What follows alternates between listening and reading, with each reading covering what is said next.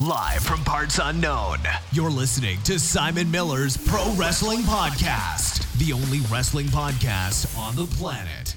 We think. Sit back, relax, prepare for positivity to run through your veins as Simon Miller gives you your weekly dose of powerful pro wrestling audio. It is Miller Time. Hello and welcome to Simon Miller's Pro Wrestling Podcast, which obviously is a pro wrestling podcast by me, Simon Miller. First and foremost, I want to thank you very much for downloading this, streaming this, watching it on YouTube, or however you would to enjoy consuming your podcast slash audio content. And also, thank you for being with me on the entire journey. If you've been here since day one, I don't want to leave those people out as well. But if you are new, it's lovely to have you here. Now, there's a lot to talk about this week. Obviously, we had Clash of Champions, so we need to go through that, which will tie directly into SmackDown. We had a Raw show as well.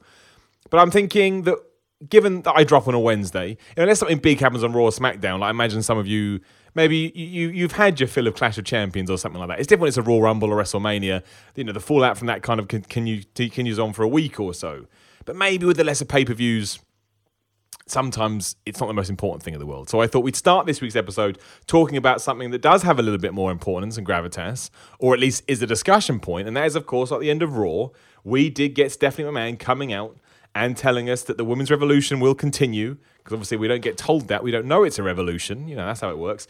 And that for the first time ever, the women will be having a Royal Rumble match at the Royal Rumble. Now, in terms of uh, an announcement within itself, I think this is something that was long overdue, much like the. Um, uh, what do you call it? The Money in the Bank that we had this year, I say last year, it was this year, that Carmella won after some controversy with James Ellsworth.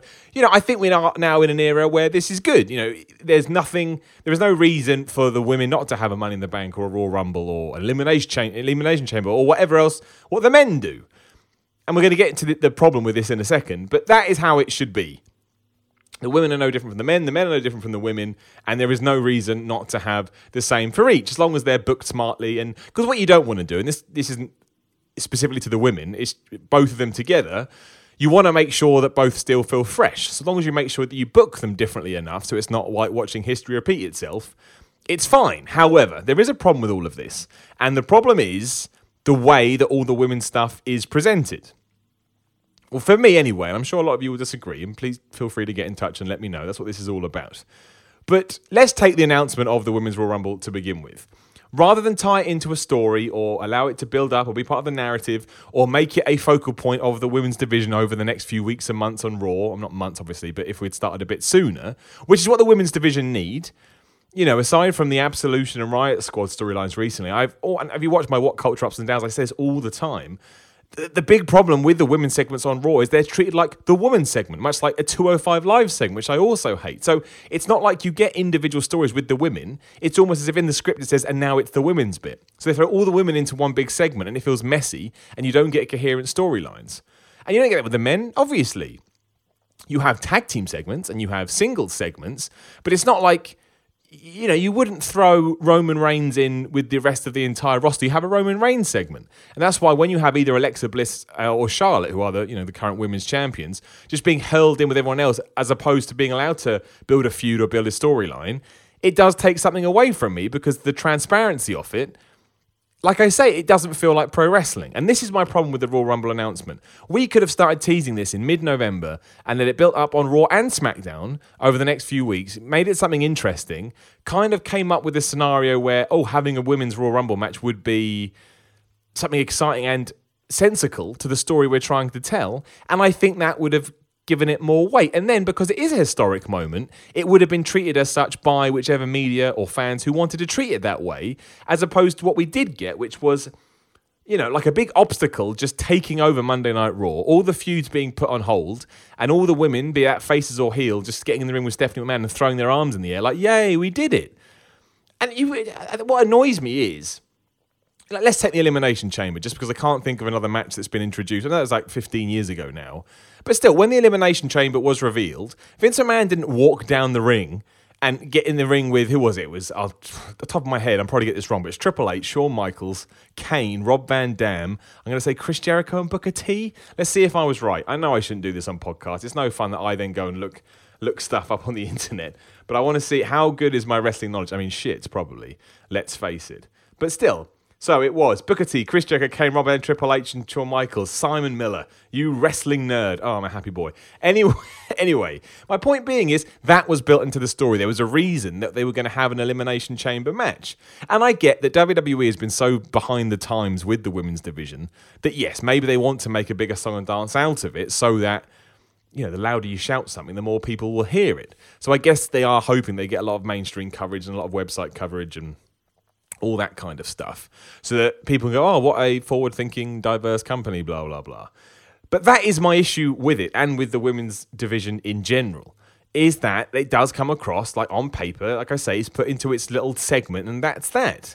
And I think that's what we have to move away from. I think if we do want to just start treating them as superstars as opposed from men superstars and women superstars or divas as they used to be known, which in hindsight is a terrible word. Imagine calling your female wrestlers divas.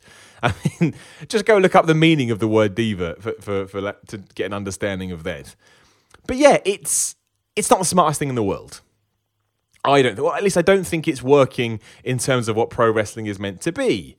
And it feels like a missed opportunity to me because we really could have made a big deal out of this on the show itself. And what did we have instead? You know, on Raw, we had, uh, oh, what was the match? I can't even remember what the hell the match was. Anyway, we had a match and it just ended with the big schmoz with all the women running out just so that all the women were in the ring. And then Stephanie McMahon came out and basically upended or upheld the show. And then, you know, on SmackDown, we had a similar kind of thing with everyone just really ramming home, oh, it's a historic moment. Oh, what a historic moment. Oh, historic moment. And you're like, I get it. I understand it's a historic moment. You don't have to keep telling me. I am not an idiot. I know it's a big deal, but also then it does start to feel like they're ramming something down your throat. And that is irksome. Just is. It just not just it could do with anything. Roman Reigns, right? Rubbed people the wrong way because he felt like he was shoved down your throat. And it was the same with this. Now, hopefully, we can just fall into better territory uh, going on from here. We can just focus on the match itself. Uh, I said this on my ups and downs for Raw this week. I genuinely do believe this a big reason for this is because they saw it as a great way to have a. I mean, it's difficult to say it would be a surprise entry because you'd imagine they'd want to announce it for the hype. However, they could then hype it from Mania to, to Rumble, uh, from Rumble to Mania. But straight away, as soon as I saw it, I thought that's got to be where you introduce Ronda Rousey, who has been training at the Performance Center. You're putting her in a match where she can be protected by the other women who are more experienced. And of course, it would make a huge splash. And given that it is the first ever Women's Royal Rumble, that is going to be something that we talk about for a long time to come. And then Asuka can beat Alexa Bliss maybe at the Royal Rumble pay per view itself. And then you build to Asuka, who is using the armbar, which was Ronda's quote unquote signature move, versus Ronda Rousey at WrestleMania. I imagine Ronda Rousey would win. Then what happens? I don't know. I can't believe whatever Ronda Rousey plans to do is going to be a long term thing. Also, I imagine that is going to cause so much controversy with sort of smarky hardcore wrestling fans when Ronda Rousey comes in and wins the first ever Women's Royal Rumble and then the women's title. But look, it would do incredible uh, business, and it would, you know, people would talk about that. It really would. It would get the kind of attention that WWE loves, especially when it comes to the likes of WrestleMania. So we'll have to we'll have to wait and see what happens with that. But I do think it could have been handled better. I do think it could have been, like I say, this big thing that we built up to. But I think the most important thing is that we've got one. And now, like, it does all come down to the booking. I understand the criticism that some people have when they say, "Well, isn't this going to make the, either one of the you know one of the two rumbles is now going to feel like overkill?" And yeah, I can understand that. However, that all comes down to creative, right? If you've got one Royal Rumble and it's X, and you've got the other Royal Rumble, then it's Y, then it doesn't matter. It makes no difference because that's like saying, well, we can't have two single matches on on on the same on the same show. It all comes down to making sure it feels different and and is exciting and has its own story. And I think as long as you do that, it will be absolutely fine. And again, we're living in a world. Why wouldn't you have a women's Royal Rumble? Doesn't make any sense not to have a women's Royal Rumble. Like otherwise, again, you're painting them as I can't even think of the right word. But you're not painting them as human beings. Because if your men humans have a Royal Rumble, why wouldn't your women? And again, the reason you want to do it is because it's a really good story to tell. Who's going to be the number one contender for the title at come WrestleMania? That is why people love it. It's a great story. So just make sure that all works, and I really don't think it matters. I mean, it, it, would be better if they weren't both on the same show, but you, you can't do that. You can't you can't have two separate Royal Rumbles on different shows. Then it really would be overkill, and you run it into the ground. So I think that's good. So execution poor, but everything else everything else was um, was very well done. And like I say, if I had to pick anyone right now, it would be Ronda Rousey. I just think it ticks all the boxes that WWE currently wants to tick. But we will see. Who knows? Otherwise, um, I, I don't know who else would win it. To be honest, I have no idea. I have no idea. I'd have to have a think. But yeah, that that's what I think. Certainly was the biggest thing to go down in wrestling this week, unless I've forgotten about something massive, which I probably have done. I, have done a lot. Uh, but segueing from that into Clash of Champions, I thought Clash of Champions was decent to a certain extent. Um, kind of, I don't want to say, it didn't really have a pay per view feel in the sense that there was only really one match I was desperate to see and that was the Shane McMahon, uh, Daniel Bryan nonsense. Just because I, I wanted to, you know, I, I, wanted to see what was going to happen with that. They kind of left us guessing.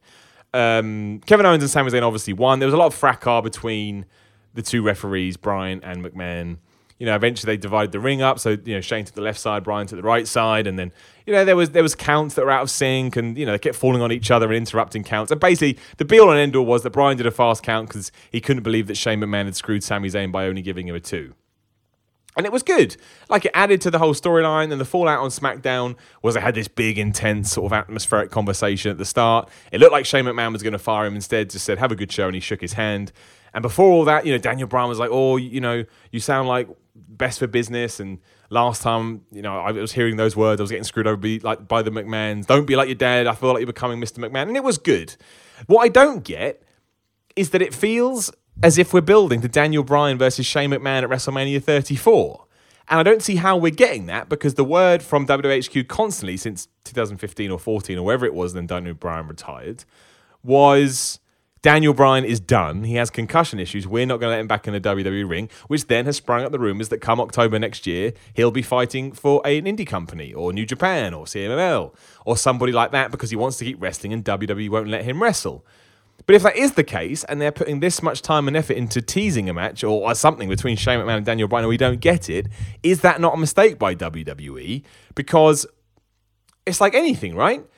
And I, they haven't said it as directly as this, but if I tell you, oh, John, I'm going to bring a chocolate cake round your house, and I don't bring that chocolate cake round, you can be like, you piece of shit. Where was my chocolate cake? Bit of a weird analogy. but still, that's what it feels like here. It feels like we're being offered something we're never going to get unless WWE has decided to clear Daniel Bryan. But that opens up such a big can of worms. I'm not sure they'd be willing to risk it, especially because they do have a concussion lawsuit going against them, which I don't think has been resolved. But we'll have to wait and see. It definitely is the best thing on WWE TV at the moment, or at least the most interesting. I'm really intrigued to see where it's going to go. I don't know what the fallout's going to be, but like I say, I'm excited to I'm excited to see what they do with it. It was a bit weird. There was no real fallout with Kevin Owens and Sami Zayn. On SmackDown, they would just put in a six-man tag match with those two in Jinder Mahal against Randy Orton, Nakamura, and uh, Jinder Mahal. So basically, all the people that were feuding at Clash of Champions had a match. Finished when Nakamura hit Sami Zayn with the Kinshasa. Can I ever say that word? Kinsa- whatever it is. I can't say it. I deal with it. But, um, and it was fine. It kind of felt like they're not 100% sure where they want to go with the WWE title next. And it certainly does. I mean, we don't know what's going to happen next week, but it certainly did feel like the Owens and Zayn Orton Nakamura connection with the McMahon Shane stuff, uh, McMahon Bryan stuff, is now maybe not going to be as connected. Although there was a bit on SmackDown where Kevin Owens and Sami Zayn went to give some celebratory champagne to Daniel Bryan to say thank you, and he didn't want it, and he turned it down and said, "Look, if you keep mucking around like this, I'll fire you." So I don't know whether that was like a ruse or I don't know. So there is still connection there. That's my point. Where it goes from there, I don't know. So it'll be interesting. But it, it, well, title wise, it did feel a bit like, oh, we don't know what to do at the moment, so let's just get through another week and decide. I can't believe we're going to get any more AJ Styles, Jinder Mahal, because that would be ridiculous. AJ Styles beating clean. He should need. That's going to be the most interesting thing for 2018. Where does Jinder Mahal fall down after all this effort and all this push, and after all this, uh, you know, time to try and make him something he wasn't? What happens now? because I wouldn't say it's a failure, but I wouldn't say it was a, a, success. I still think you can keep keep him near the top of the card. He still needs work, but he's young. He's like 31, so he can still do that. So I'll be intrigued to see what they do. But yeah, in terms of Clash of Champions to SmackDown, it did feel a bit. I don't want to say lackluster, but maybe a bit like we don't have much, so we're just going to take our foot off uh, the, um, the the pedal a little bit. But we'll see as well on SmackDown. We may as well do SmackDown first, especially because it did have the highlight of 2017, which was everything between Aiden English, Rusev, and the New Day. It was just, I mean, it was so dumb. It was so dumb, and I imagine people like Jim Cornette. What does he like? I mean, you don't know, Jim Cornette is, you know, a, a proper advocate for serious wrestling. You don't muck around. And here we had the New Day dressed up in the dumbest costumes you've ever seen, shoving pancakes down people's mouths. And then Rusev and Aiden English turn up as a Santa and a snowman. Rusev pulls his beard down and whispers to the New Day, It's me, Rusev, just in case they weren't sure who it was and it was just excellent. It was just hilarious. They just get involved in such nonsense. They had a match later, which the New Day won after a springboard elbow. Right, I think it was Xavier Woods onto Aiden English. But it was one of those times where wins losses actually didn't matter because it was just it was so much fun. It's like, oh, who cares? This I'm just having a good time. I actually don't care about wins or losses. I just want to enjoy this for what it was. And I did. And I tell you, I know I say this all the time, but Rusev really is the best person on the entire roster because he can do anything. He can be serious, he can be funny, he can be somewhere in between, and he's always good, and he's getting over. He's always been over to a certain degree, but now the whole Rusev Day thing has almost been the catalyst to throw him into the extra stratosphere, and he's getting cheered, and I, I, they've got to do something with him. They've got to do something with him because he's never not good. He's on it all the time. So I really do hope this is the start of something. I mean, tying it into Clash of Champions, uh, the Usos retained against the New Day, Shelton Benjamin and Gable and Rusev and Aiden English. It was fine. It was a decent tag match. I enjoyed it. I thought it was good. Um, maybe a tag team title change was needed, especially because on SmackDown, what we got was um, it was uh, what do you call it? Gable and Benjamin versus the Usos, who are obviously still the champion. It was a non-title match, but Gable and Benjamin won, which surprised me. To be honest, I didn't see that coming at all and I don't know whether they then they're now going to split off into their own feud. Because if you beat the tag team champions in a non-title match, you've got to get a title match. Surely that's how this stuff works. So that's an interesting thing. And also, I don't think you can keep feuding the New Day and Aiden English and Rusev if you want to get serious about it because they're both hilarious, funny, now blatantly babyface teams. I am also really pleased that all of this, this bizarre pairing of Aiden English and Rusev, I don't think anybody thought would work, or at least never saw coming. I'm really ha- happy it's managed to allow Aiden English to become like a, a big deal. You know, people actually care about him now because he is good. He he gets it as well. Like he, he, wouldn't be able to fit in with this craziness if he didn't get it. So he certainly gets it. So I'm a big, I'm a big fan of him. But talking about the tag team division, uh, tag team team on SmackDown, obviously we had Bludgeon Brothers against Breezango, who they beat in one minute fifty eight seconds, which I predicted in another What Culture Ups and Downs video. I knew that would happen. And what happens to Breezango now, I don't know, which also sucks because they should be working in with the New Day and Aiden English and Rusev because they know exactly how to make that work.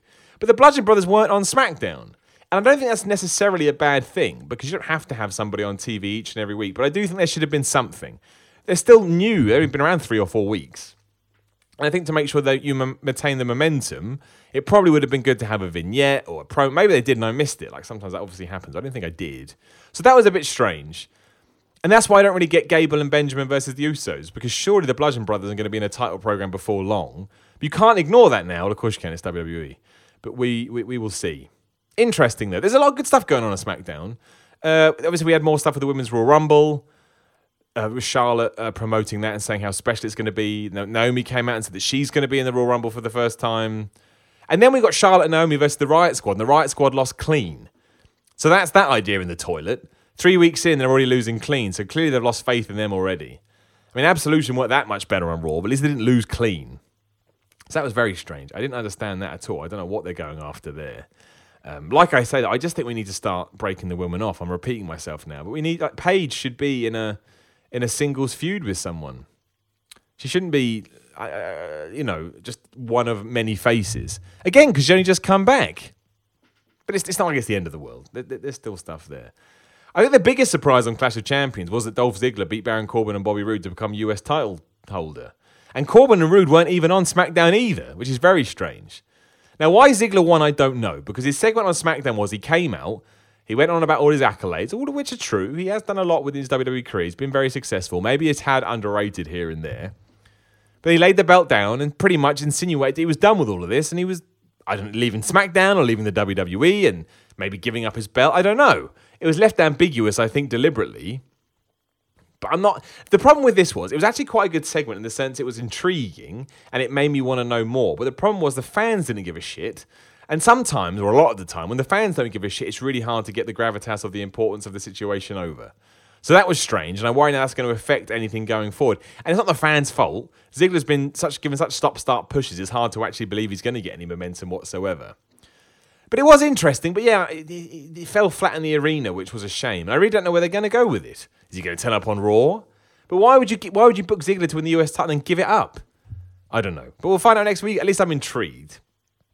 Uh, obviously, I had AJ Styles versus Mahal uh, on the on Clash of Champions. I thought it was fine. I thought AJ Styles was great. Jinder Mahal to me is okay, but he lacks. I've said this a thousand times. He lacks that big main event feel. So you know, whatever. And then we had Charlotte Flair versus uh, she beat Natalya in a lumberjack match. It was just messy, mostly because all lumberjacks are messy. At least we did have Charlotte Flair, who was meant to be the babyface, overcoming insurmountable odds, so that was good.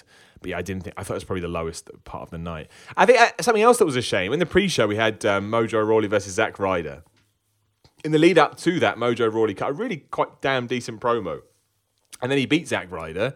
And then there was no follow up on SmackDown, which I thought sucked. I thought we could have done more with that, or at least I, I would have hoped we would have done. Because again, I just think not doing it takes something away from any momentum or whatever you're trying to build with Mojo Rawley.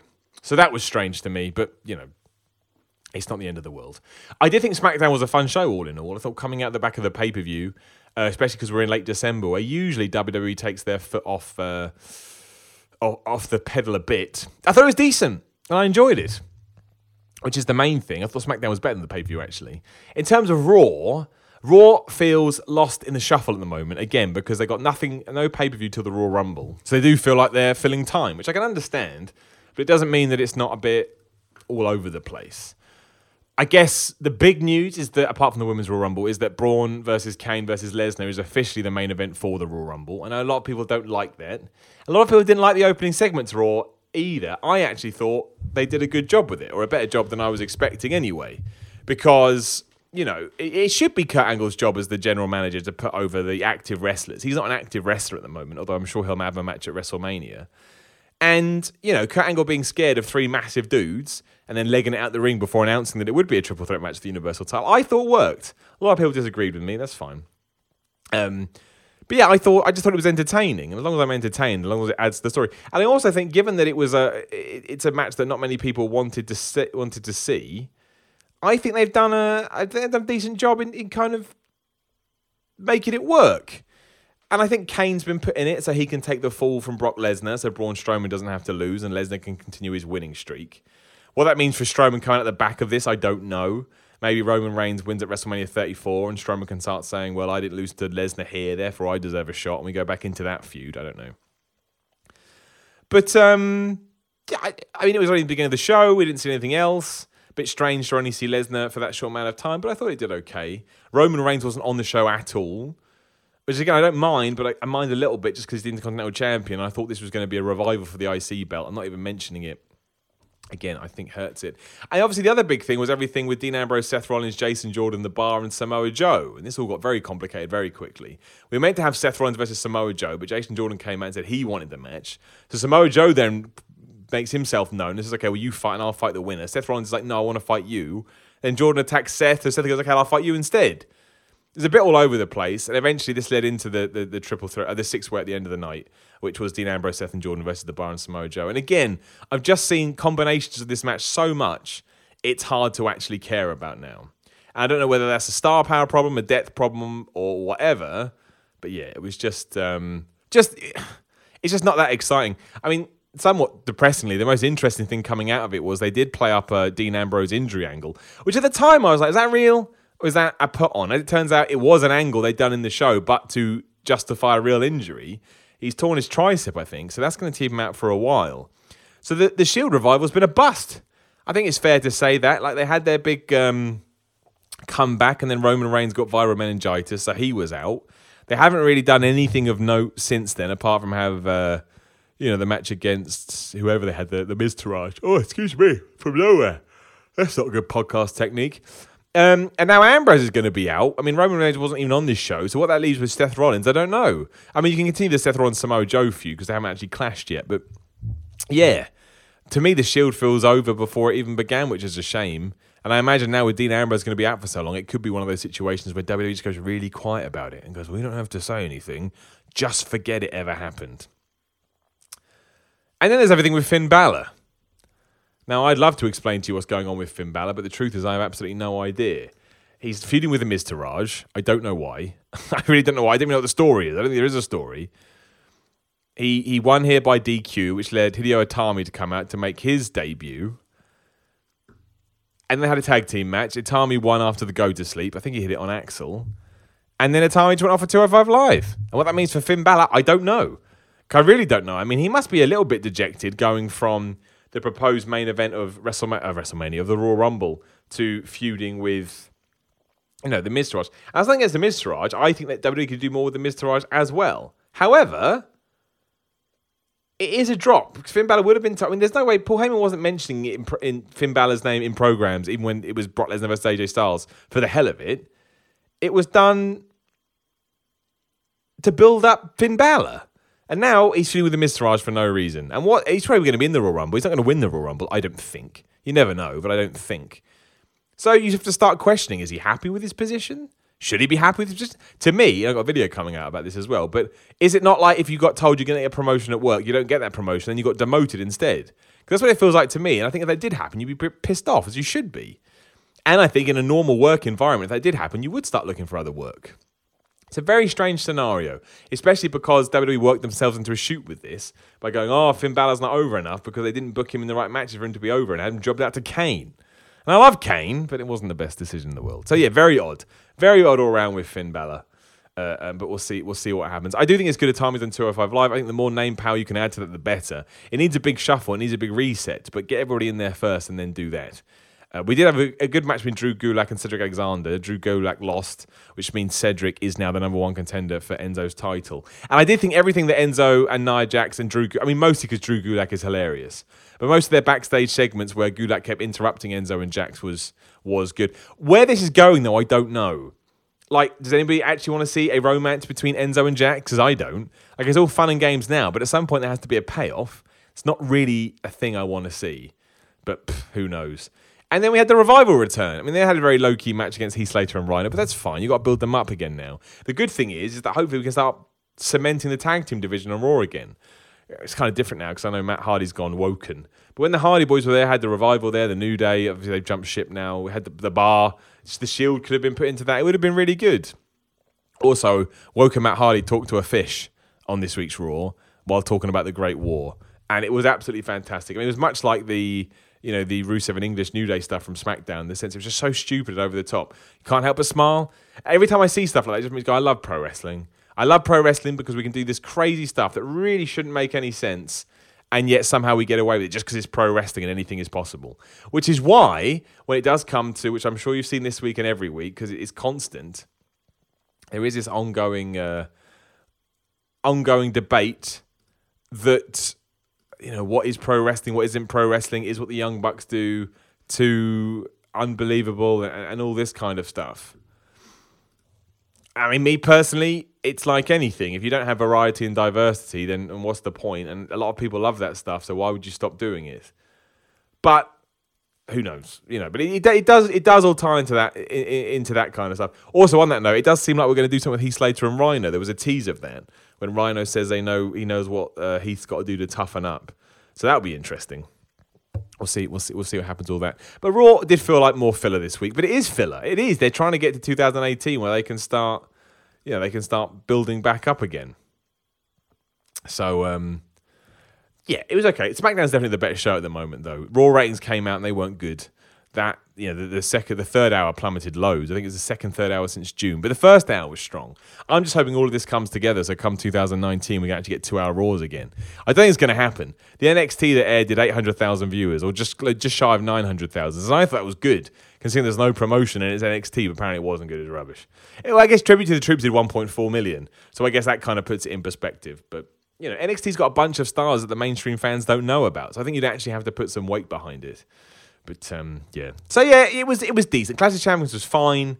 Raw, mm, it was fine. SmackDown, I thought was a good show. I thought it was enjoyable. I think they continue to plant the seeds, lay the foundations for for the future. I think that could be interesting. That could be good. Uh, away from specific WWE news, the other big thing that came out this week was that Vince McMahon apparently has set up a company or an investment thing or something called Alpha Entertainment, which is nothing to do with WWE. It's his money. And the rumor is, is that he wants to start football league again. Apparently, he's re-trademarked the XFL. He's trademarked some other things like URFL and other things, you know, of that nature.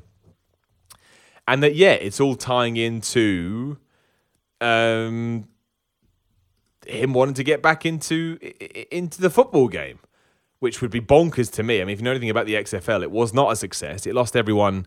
I think it was seventy million dollars. Probably even more than that. I think it was over hundred million in some cases. Mean, it was a partnership between NBC and the WWE, and at one point it made sense. It was meant to be rougher, tougher football, and behind the scenes access. There's going to be storylines, obviously, and you know, they had a few ideas that were quite interesting, but ultimately it couldn't compete with the NFL because it wasn't the NFL. And admittedly, in 2017, TV is not what it once once was, and content is king, and people do want on-demand content more and more. So if you can find a way to make that work in the current landscape, there probably is more potential now to launch a new football league than there ever has been. However, you're still going to go up against the NFL. It is like a, dub, a wrestling company trying to outdo WWE, and we all know how hard, if not impossible, that is. The difference here is that, and again, people are going to speculate, and given the internet, a rumor can be, a rumor that's made up by someone can become not fact, but it can gather momentum just because that's how the internet works. And the um, the other speculation was that maybe Donald Trump was going to be involved in some fashion. Now, not directly because the president of the United States, but he still has an estate. And given his feelings towards the NFL, there was some. Uh, yeah, rumblings that maybe this is where this is going to come from. That Vince McMahon and Donald Trump, in some fashion, were going to take on the NFL. I just don't see how you do that. Even if you do do it in the NFL's off season, you're really going to have to come up with an interesting USP and get stars to make it work. And there's the issue because what star is going to jump across to that league? I mean, admittedly, if you pay them enough money, maybe they would. If they're coming towards the end of their careers, much like when soccer players or football players, I know people get mad when I say soccer, but I have American listeners. Then if I'm talking about football and football, they'll get confused. You know, even in their younger years, they do it. But certainly in their later years, there is a temptation to go to the Chinese league which, as I'm told, I've never seen it, but the, the talent level is lower, at least the popularity level is lower. But they'll go because they get offered huge checks, and I think it's a good way to make some money before they retire. So I guess you could do that with American football too and get some of the older stars to come across. It would help. Whether it's enough, I don't know. Again, another comparison is TNA in late 2010 or whatever it was, when they thought they'd go head to head with the WWE on Monday nights. And they had the stars. They had Hogan, they had Ric Flair. I think Mick Foley was there at the time, Booker T, all those kind of people. And it didn't work long term. It didn't work. I think they had a first good week rating, but then it fell off a cliff. So how Vince McMahon plans to, to make it work, I don't know. You'd imagine he'd learn from his. Of course, he'll learn from his mistakes. He's, he's clearly done that a, a lot of time. And fair play to the man for giving it another go. But I just don't know what you do to fragment that market to the point people will come over. And yeah, after all the hoorah with the standing for the national anthem, or people not standing for the national anthem, and being turned off by, by the NFL, maybe that's what they do. Maybe that is what they do. You know, they, they think there's enough there to get those people across to watch a new a new a new version of football and we go from there. But that seems very, I won't say pie in the sky, but a lot of good needs to happen. A lot of good's not the right word, but a lot of luck needs to go your way to ensure to ensure that becomes a thing. But who knows? I did think it was interesting. I mean, who I'm sure he's got more plans as well. Like I can't believe it's just going to be, uh, you know, American football he'd be interested in. And of course, the reason he does that is that it won't be W's money, so the stock won't go down because you know you don't have to worry about. It. Vince McMahon is doing this on his own back. So it'd be interesting to see what happens. If nothing else, it'd be a fascinating news story if anything does come out in January, which is a rumor. So we'll have to look. We'll have to look. Other than that, Stephen Merchant did tweet out that the Paige movie is done, which is still surreal to me because it is a movie that's been paid, uh, made with Paige the Rock and Stephen Merchant. And that is just utterly surreal. I don't care who you are. Uh, his official tweet was, Well, that's done then. Thanks to cast, crew, and everyone who helped me make Fighting with My Family. It's a funny, emotional, uplifting film. Stay tuned for updates on when you can see it.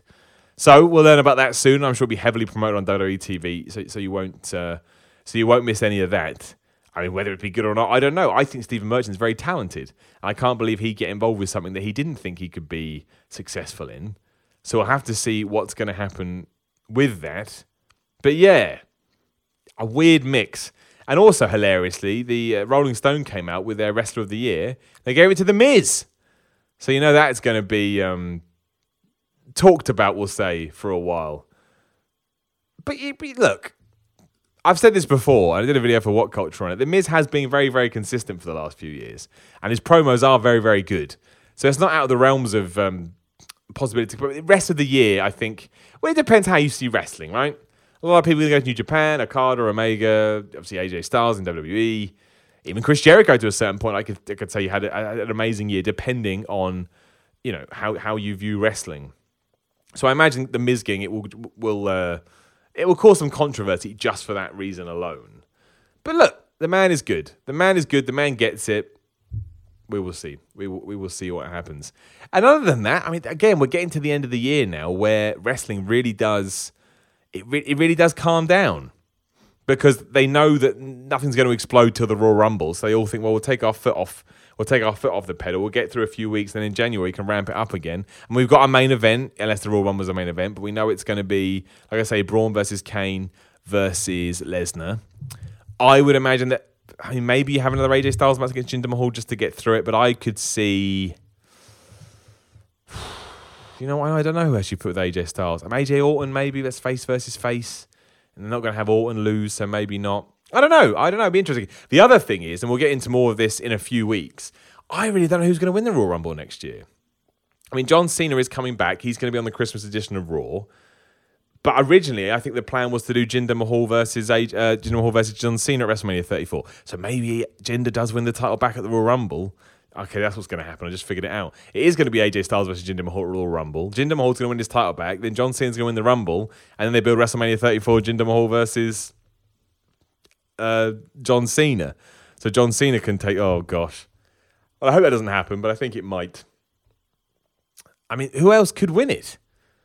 I mean, Roman Reigns versus Brock Lesnar's a lock. They're not stupid enough to let Brock Lesnar win, uh, to let Roman Reigns win it again. So I, I hope they're not anyway. I think it's in, is it in Pittsburgh as well? We're doing that thing again. We're looking it up because if it is, that would be absolute mad. I'm sure I've made that up, but that would be absolute madness if if, if they've done that again because they just you you ha- again we talked about earlier. You have to learn from your mistakes. You have to learn from your mistakes. It is. It's, it's in Philadelphia, sorry. And Philadelphia is where they all went mental when Roman Reigns won it a few years ago, right? We're looking all this up now. We're looking all this up now. When did he win it? 2016 was one against all, correct? Oh, I don't know. It's too complicated. I think it was 2015. It was 2015. It's in Philadelphia. It's in the same damn arena. You cannot have Roman Reigns win it again. You cannot do it. Can you imagine if they do it again? There's no way. I put this. I say this now. I, I, I say this 95% certainty because you never actually, um, you never actually know, uh, you know what WWE will do. But if they do rebook that match, my word, they've gone absolutely crazy, and they're just asking. They're asking to, to get him booed out the building again. But hey, we will uh, we will see what happens with that. But we'll get into the Royal Rumble in 2018, and then we'll start building to WrestleMania 34 and see if we can't book a fake card or something or something like that. Now, uh, I do apologize. I've been on a run of short podcast. I answered this last week as well, but I am suffering from a virus at the moment, which means I've eaten nothing in two days. So I'm a bit ruined. But I wanted to get a podcast out. I said I was going to keep doing these every Wednesday. Hopefully now you can see the format and the schedule's back. Uh, I'm not going to, to let that stop. But I do I do feel like I need to well maybe or maybe not I need to to go and do things that nobody wants to do.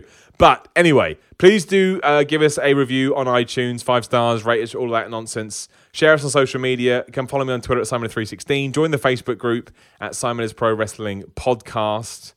Uh, we should be on all apps. The only thing we're not on is Spotify because that's not how it works. You can't automatically submit yourself to Spotify. You they they kind of pick and choose. So unfortunately, I can't I can't just get us on there. And as always, this is also supported by patreon.com for Simon316. So if you do have a dollar to spare, please do head on over there and give me a dollar if you'd like to. Uh, it makes this financially doable, which is very, very pleasing. And also, if you do want to watch it on the YouTube channel, it is youtube.com for Sustainability Report Rules. And there's loads of other good stuff out there as well. You can watch my Star Wars The Last Jedi review. Obviously, there's these podcasts and just loads of nonsense. Absolutely loads of nonsense. So, you know, please do head over there, give that a subscribe, and just have a good time. Have a good time. Now, obviously, we will be back next week, post Christmas edition of Raw. Of Raw? Of this podcast. This podcast is Raw now. But whether or not we're going to, I mean, it'd be interesting. I actually think next week's going to be interesting because the Christmas edition of Raw, which a lot of people find controversial, which I understand, but to me, they've got to put on a good show to make sure that people watch. So we'll have to see what happens with that. John Cena's on it, so it's not going to be a nothing show. But given what holidays can do to stuff like that, I think it's important they put on a decent, like I say, a decent show. So we'll have to wait and see what happens. But I think there may be a lot to talk about next week. That's my gut. I don't think this Christmas edition of Raw is going to be throwaway. I think they're going to do, pull something out the bag where it justifies you know, making all the wrestlers leave uh, their, their families on Christmas Eve. And like I say, John Cena's on it. They're not going to put John Cena on a show that they think has no merit or has no meaning. Is my gut. Is my gut. So we'll see what happens. Anyway, thank you very much for listening to Simon's Pro Wrestling Podcast. Eventually, I will get back up near the hour mark uh, where I don't feel like death and I haven't eaten or slept for two days. But hey, we all get ill, especially this time of year. We persevere, we carry on regardless. Just make sure you go out there with a smile on your face, live your dreams, and I'll chat to you soon.